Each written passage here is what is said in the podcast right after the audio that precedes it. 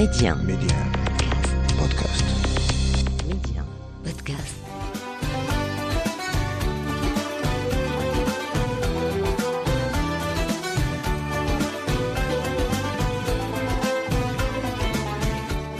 أرحب بكم في عدد جديد من لالا بلادي أرض الخير والخصب والبركة لالا بلادي التي كما نقول دائما تعرفون تاريخها ومآثرها وأطباقها وتقاليدها وكل مكامن الجمال والثقافة التي تزخر بها المملكة. لكن في لالا بلادي أيضا تراث وموروث شعبي غني متعدد الألوان والأبعاد كثيرا ما يخفي هذا الموروث ذاكرة ثرية بالقصص والأمثال والحكايات والعبر. والحكايات الشعبية المستوحاة من الفولكلور المغربي تعد جزءا من موروثنا الشعبي وخلاصة إفرازات وتجارب وقصص تتوارثها الأجيال وتعكس أسس الثقافة المغربية الضاربة في القدم. ثم أيضا تعكس هذه الخاصية التي يتميز بها المغاربة عن غيرهم من باقي المجتمعات. أو بمعنى أصح تمغربيت التي لا يفهمها سوى المغربي. ميدي 1 أسماء بشري لالا بلادي. في ليلة بلادي حكايتنا اليوم عن اسم نسمع عنه أحيانا وقد نتداوله للتعبير عن المرأة القوية الجبارة أو من باب المزحة والتنكيت أحيانا أخرى. القايدة بامو. قصتها وحكايتها ومن تكون هذه السيدة. سترويها لنا اليوم فاطمة الزهراء التي تلقب نفسها بالسيدة الحرة على قناتها في اليوتيوب وهي مهتمة بالتراث الشفهي والمكتوب. يسعدنا أن ترافقنا في هذا البرنامج وفي أعداد أخرى من خلال حكايات أخرى. إذا قصة القايدة بامو نستمع إليها بعد قليل. أرجو أن تبقوا معنا. نبدا قولي كيف كافة البشر بسم رحيم الرحمن خالق كل شي مزيان. وصلاتي على النبي العمر وجهه بضياء الجنان صحابه في كل زمان. يا بنت السلطان أنا خديم وانتي صحبك بالشام بيني وبينك بيبان. زهرة طفلة في الكون قايمة زينك شحال يبان.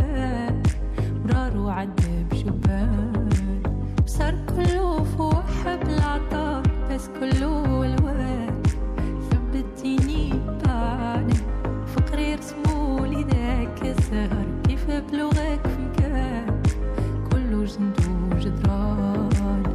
يا بنت سلطان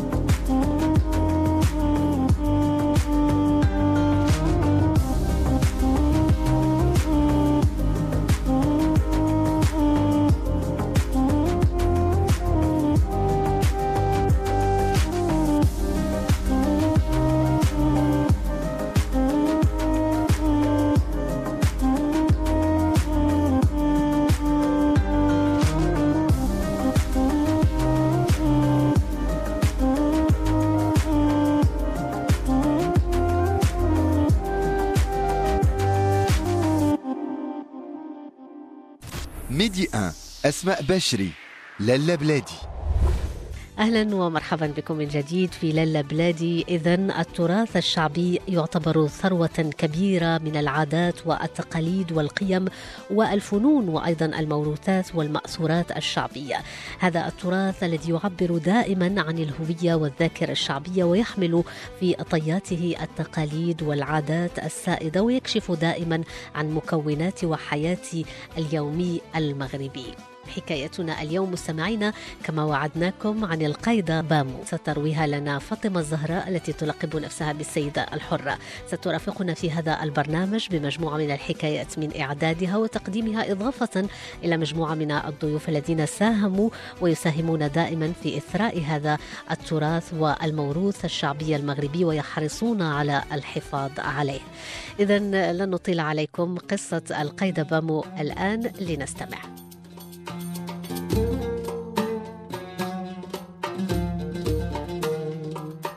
كان يا مكان. كان الله في كل مكان. كان الحبق والسوسان. في حجر النبي العدنان. عليه أزكى الصلاة وأزكى السلام. يا سيادي يا كرام كان دريشة تقهر الميزان. والعمى يتخطى الحيطان. والطرشة تضيع الخبر بين الجيران. قصتنا اليوم أسيادي على أمر حاكمة.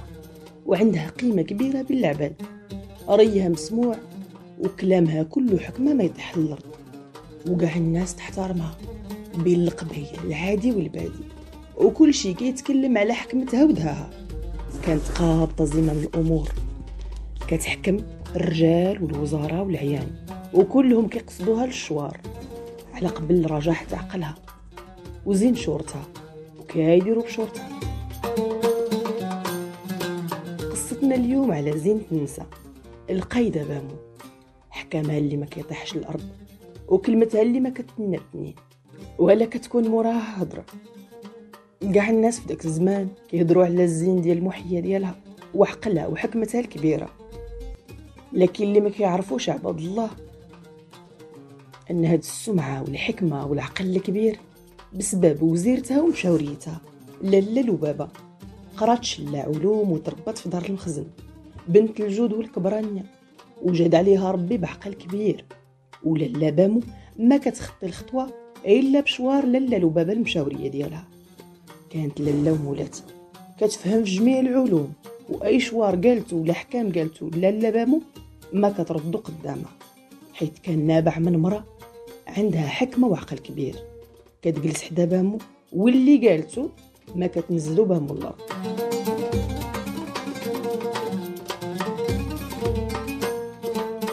لبابة والقايدة بامو على هاد الحال سنين فاهمين ومرتاحين. وحتى الناس ما عمر ما ظالمهم رجعت وديما حقهم كيرجع بشوار لالا لبابة تعرفت القايدة طول هاد العمر بالعدل وأنها ديما كترجع مظالم الناس. لكن جات فترة فين ما القايدة بامو تسول لالا لبابة كيكون جواب لالا لبابة من الخير لالا كل شي من الخير. وفين ما تشاورها ولا تحكي لها شي أمر المشاورية كتقول نفس الكلمة. من الخير لالا جا الوقت ديال عصير الزيتون وهاد العملية كتكون في الحضور ديال القايدة بامو وقفت ونزلت عند التجار ديال الزيتون. وتشوف المعصرة بدات تفقد العملية ديال العصير الزيتون باش تدوز في أمور مزيانة. مشات القايدة بامو كتقلد السلعة وتقلب داكشي ديال التجار وتقلب الظروف فين كيدوز العصير الزيتون. وسهات حطت يديها على الطرف ديال الثانية. وهذيك الثانية كتدور بالحمر وغير حطت يديها الحمر دار وما ردتش البال حتى تطحن صبعها ونزفت وبقات كتبكي وتغوت. جات كتجري الوبابة داواتها وصبرتها. وهي تقول لها لا لا كل شي من الخير. مشات بامو معصبة. ومشات نعست في فراشها. وقلبها غضبان على المشاورية ديالها. نعست ومني صباح الصباح عيطت ليها وقالت لها أشنو تقولي في هادشي اللي وقع لصبحية الشاطرة؟ وهي تقول لها اللي كنعرفو يا لالا أنه كل شي من الخير ومع الأيام غادي تعرفي المقصد من كلامي وربي غادي يوريك الخير مرقطع صباحك تعصبات وجرات عليها. تخلعت بامو كيفاش كتفايل عليها. قالت لها أنا صبعي غير مجروح.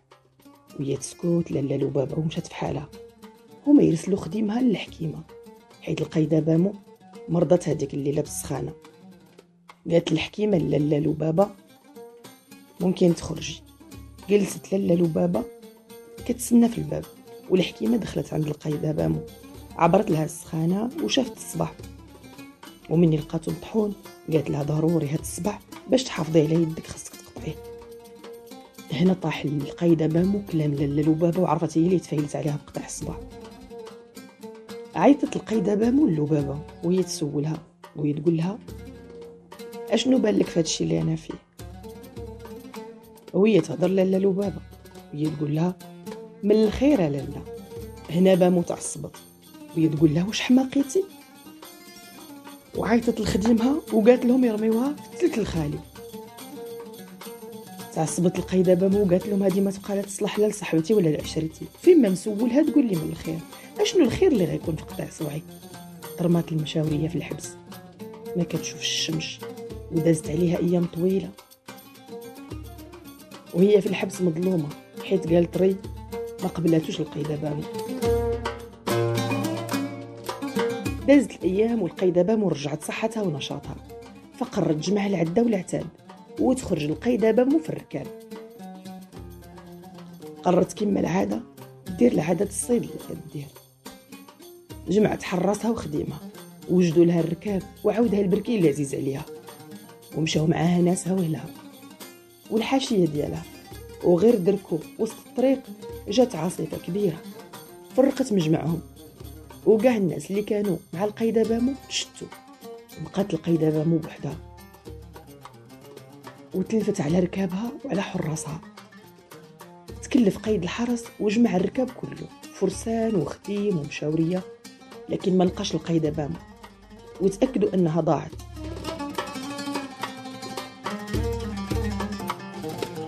من يطولوا تقلب عليها وما لقاوهاش رجعوا للقصر. والقايدة بامو تلفت وسط الصحاري. وما بقاتش دركات. لا الطريق كيفاش ترجع ولا الحل كيفاش توصل لقصرها. وبين ما القايدة بامو غادا كتمشى داروا بها شلة عباد منظرهم كيخلع. ما تقول إنس ولا جان لبسهم غريب وحالهم اغرب تخلعت بامو وسكنها الخوف وعرفت أنها ما بقى ليها هروب.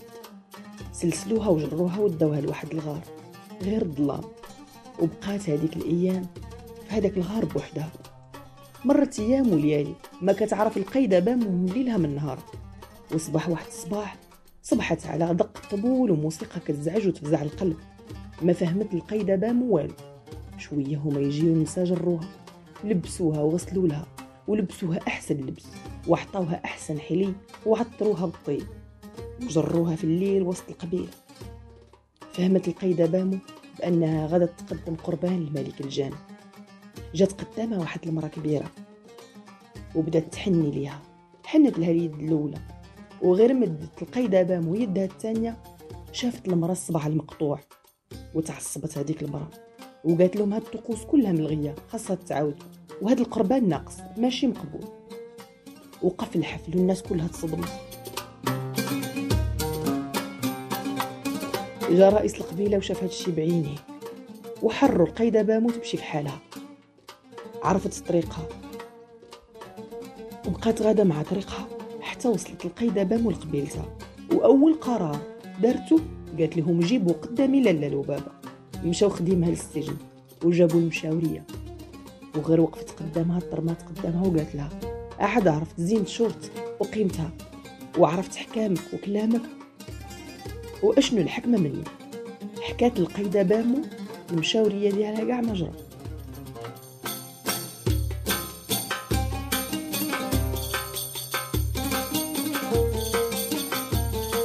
عنقتها لالا لبابة وتمسمت وقالت لها لا لا حتى سجني كان بالخير كون مشيت معاك للصيد ولقاو صباحك ناقص. كون راه أنا هي القربان ديال الملك الجان لكن حيت هذا تدبير الله ربي جعل في قطيع صبعك خير وحتى في سجني خير. وخديها مني وصية دايما دلل كاع اللي وقعت من الخير. ومشات حكايتي من واد الواد وبقيت أنا مع بنات ولاد الجواد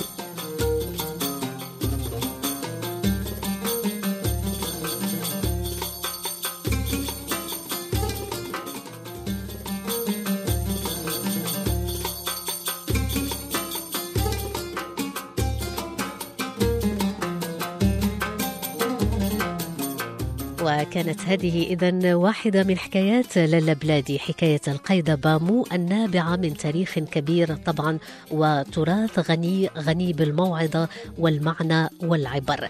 قصة القيد بامو هي من بين مجموعة من الحكايات والروايات وإن كانت من وحي الأسطورة والخيال فهي تذكر دائما بالمقولة السائدة من رحم المحن تولد المنح.